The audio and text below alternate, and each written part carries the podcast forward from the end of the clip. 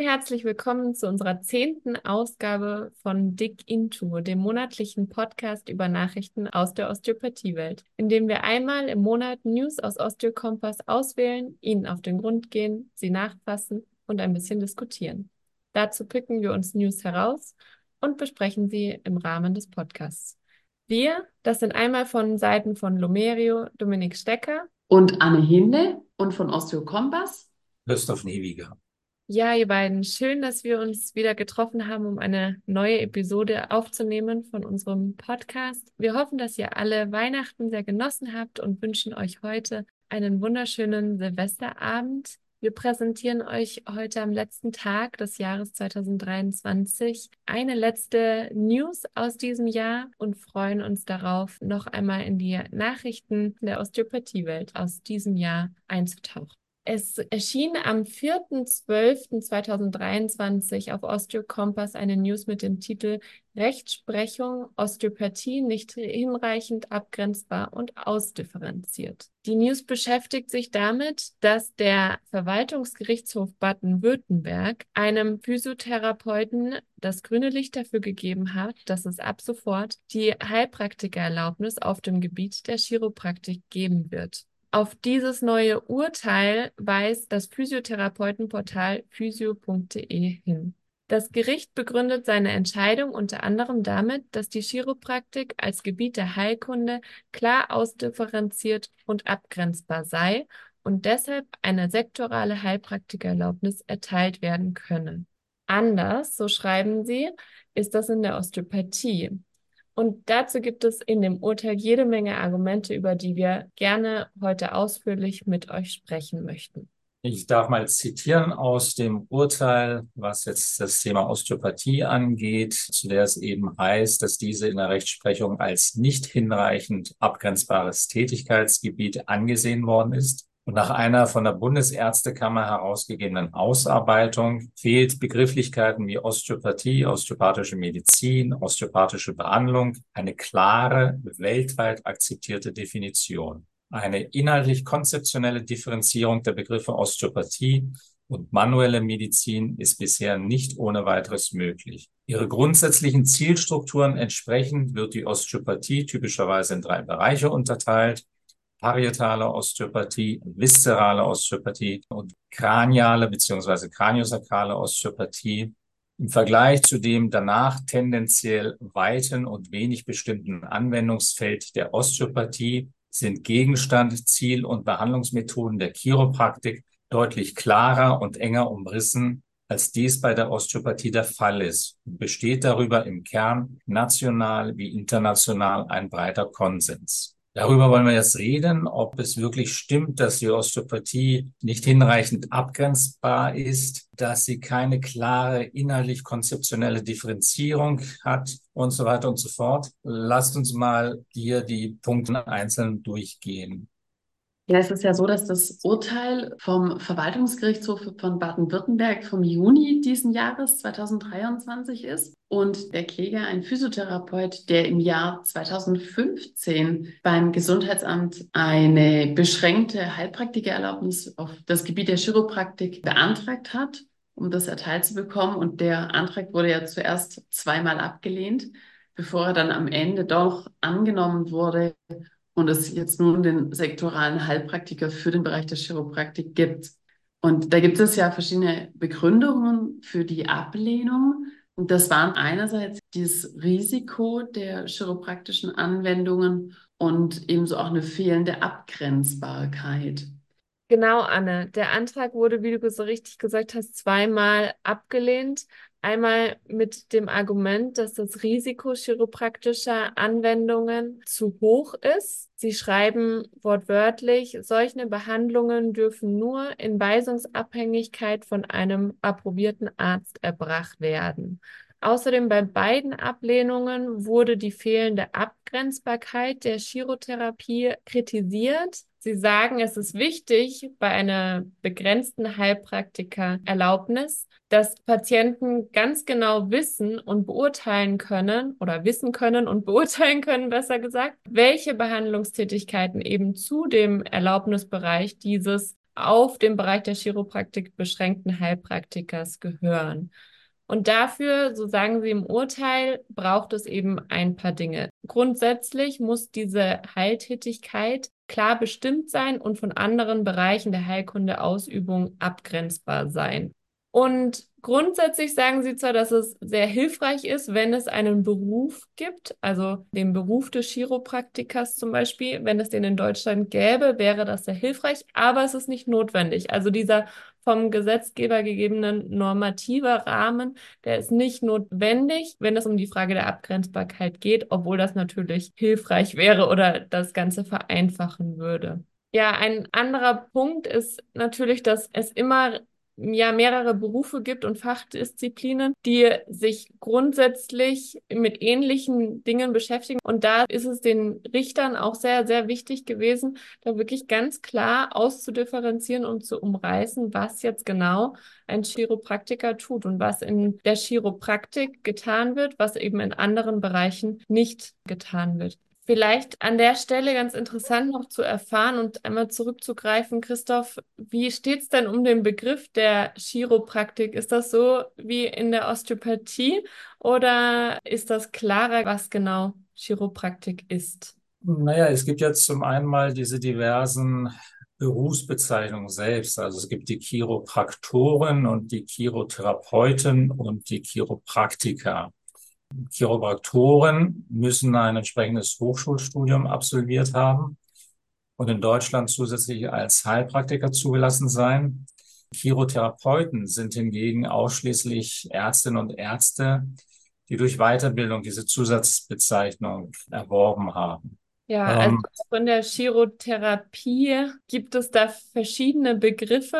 Wie sieht es denn grundsätzlich aus mit der Definition der Chiropraktik? Also ein Gericht hat sich an den Definitionen von dem Pschyrembel und von Verbänden orientiert und außerdem hat laut dem Urteil die einzige akkreditierte Hochschule in Deutschland, die Dresden International University, vor dem Senat vorgesprochen, mit dem Fazit, dass die Chiropraktik abgrenzbar zur Physiotherapie, manuellen Therapie, Osteopathie und Orthopädie sind. Also der Senat kam letztendlich zu dem Ergebnis, dass der heilkundliche Bereich der Chiropraktik bezogen auf das Tätigkeitsgebiet des Chiropraktors mit akademischer Ausbildung im Sinne der Rechtsprechung des Bundesverwaltungsgerichts hinreichend abgrenzbar und ausdifferenziert ist. Jetzt haben wir uns sehr mit der Chiropraktik befasst. Aber interessant ist ja das Urteil für uns, weil hier Bezug genommen wird auf die Osteopathie. Und es ja zur Osteopathie, ich habe das ja eingangs vorgelesen, äh, da bestimmte Behauptungen aufgestellt worden sind, über die man, denke ich, auch reden sollte. Also wird beispielsweise eben auch immer noch auf dieses Gutachten der Bundesärztekammer verwiesen. Dazu muss man wissen, dass diese Ausarbeitung der Bundesärztekammer aus dem Jahr zweitausendneun stammt, also fast fünfzehn Jahre alt ist. Und es sicherlich interessant wäre, ob die Bundesärztekammer heutzutage zu einem ähnlichen Ergebnissen käme.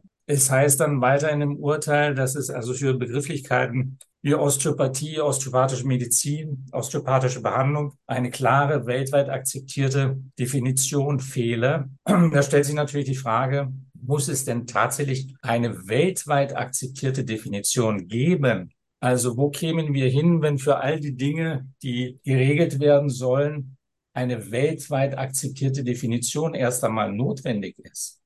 Aktuell wäre es, glaube ich, schön, wenn wir allein in Deutschland zumindest eine Definition hätten, die wirklich von allen akzeptiert wird.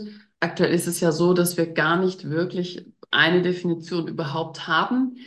Über die Definition der Osteopathie haben wir ja im Mai diesen Jahres zweitausenddreiundzwanzig auch schon mal im Podcast gesprochen, dass es hier einfach verschiedene Definitionen gibt und was dahinter steckt. Ich darf aber in dem Zusammenhang vielleicht auch nochmal darauf hinweisen, auf die Benchmarks for Training in Osteopathy der W H O, die zweitausendzehn herausgekommen sind. Das ist eine weltweit vorgeschlagene Definition der Weltgesundheitsorganisation. Also es gibt Definitionen, wie gesagt, die eine von der W H O, wenn wir jetzt uns Europa anschauen, dann kann man verweisen auf die Definition der Osteopathie, die in der Norm E N eins sechs acht sechs sechs des Comité Européen de Normalisation, also C E N, für die osteopathische Praxis und Ausbildung enthalten sind. Es gibt also Definitionen, dass jetzt bei uns in Deutschland einzelne Verbände oder einzelne Schulen mit unterschiedlichem Background ihre eigenen Definitionen haben, bleibt davon unberührt. Nichtsdestotrotz wurde in dem Urteil ja explizit geschrieben, dass für die hinreichende Abgrenzbarkeit und Ausdifferenzierung der Chiropraktik insbesondere auch der Vergleich mit der Osteopathie spricht, die eben in der Rechtsprechung nicht als hinreichend abgrenzbares Tätigkeitsgebiet angesehen worden ist. Also das wurde explizit, das zitiere ich gerade, das wurde explizit in dem Urteil so formuliert. Im Vergleich zu dem eben tendenziell weiten und wenig bestimmten Anwendungsfeld der Osteopathie, so heißt es in dem Urteil, sind Gegenstand, Ziel und Behandlungsmethoden der Chiropraktik deutlich klarer und enger umrissen, als dies bei der Osteopathie der Fall ist, und besteht darüber im Kern national wie international ein breiter Konsens. Es geht Ihnen anscheinend also nicht nur darum, eine klare, eindeutige Definition zu haben, sondern eben, also des Begriffes Osteopathie beispielsweise, sondern eben auch darum, was ist denn der Gegenstand, Ziel und mit welchen Behandlungsmethoden wird in der Osteopathie denn behandelt? Also diesen Konsens herzustellen, was die Osteopathie betrifft, ist natürlich dann besonders schwer, wenn es beispielsweise eine Deutsche Gesellschaft für manuelle Medizin gibt, die eine Patientenbroschüre herausbringt mit dem Titel Manuelle Medizin, Osteopathie, Informationen für Patienten und Interessierte, und in der bereits auf dem Cover steht, Osteopathie ist Bestandteil und Erweiterung der manuellen Medizin. Spannend ist vielleicht in dem Zusammenhang auch die Definition von manueller Medizin, die die Deutsche Gesellschaft für manuelle Medizin eben macht. Wenn man sich das auf deren Webseite anschaut, unter dem Reiter Manuelle Medizin Geschichte, da heißt es, über viele Jahrhunderte war die Chirotherapie eine Medizin der Empirie und wurde Laien und Heilern zugeordnet. Erst Ende des neunzehnten. Jahrhunderts wurden in den Vereinigten Staaten durch Palmer und Still nahezu gleichzeitig die Schulen der Chiropraktoren und Osteopathen gegründet. Über Vertreter dieser Schulen kamen die Lehren nach Europa und wurden hier von Ärzten aufgegriffen, weiterentwickelt und auf eine wissenschaftliche Grundlage gestellt. Ärzte und Physiotherapeuten, besonders in England, Australien und Deutschland, schufen damit die moderne manuelle Medizin. Was sagt ihr beiden Osteopathen zu so einer Definition? Ja, auf die gleichzeitige, nahezu gleichzeitige äh, Gründung von Chiropraktik und Osteopathie sind wir in der letzten Episode äh, eingegangen, dass das nicht ganz zeitlich so übereinstimmt, wie das präsentiert ist, dass da schon ein paar Jahre dazwischen lagen. Ich fand das dennoch beim Lesen dieser Patientenbroschüre, wo Christoph ja gerade einen Einblick gegeben hat, wirklich sehr, ähm, es war mir nicht klar, dass das für die manuelle Medizin so, so ist, also dass wir so Teil der manuellen Medizin sind, dass sie sich als Chiropraktik und Osteopathie letztendlich sehen und daraus ihren Ursprung sehen.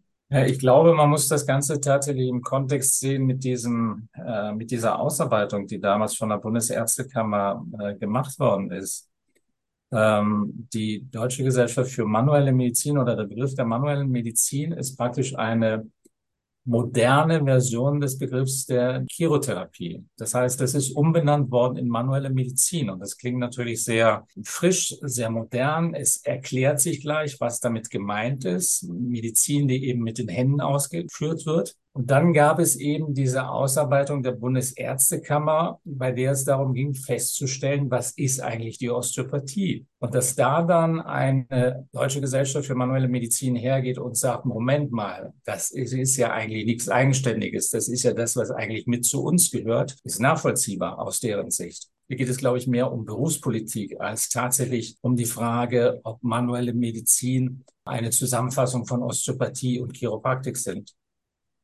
Man merkt also auf jeden Fall, dass um den Begriff der Osteopathie und dann auch in Verbindung mit der Chiropraktik noch große Unklarheiten herrschen, wenn da die Deutsche Gesellschaft für manuelle Medizin das in ihrem Patientenflyer so festhalten, äh, merkt man einfach, dass da noch viel Aufklärungsarbeit notwendig ist. Ein ganz anderes Argument, aber auch sehr interessant in Bezug eben auf die Abgrenzbarkeit, die ja dann letztendlich der Chiropraktik zugestimmt worden ist, da hat der Senat dem Umstand ein sehr großes Gewicht gegeben, dass es einen zertifizierten Bachelor- und Masterstudiengang der Chiropraktik an einer staatlich anerkannten privaten Hochschule gibt. Diesen Studiengang gibt es laut Aussagen des Urteils seit zweitausendelf.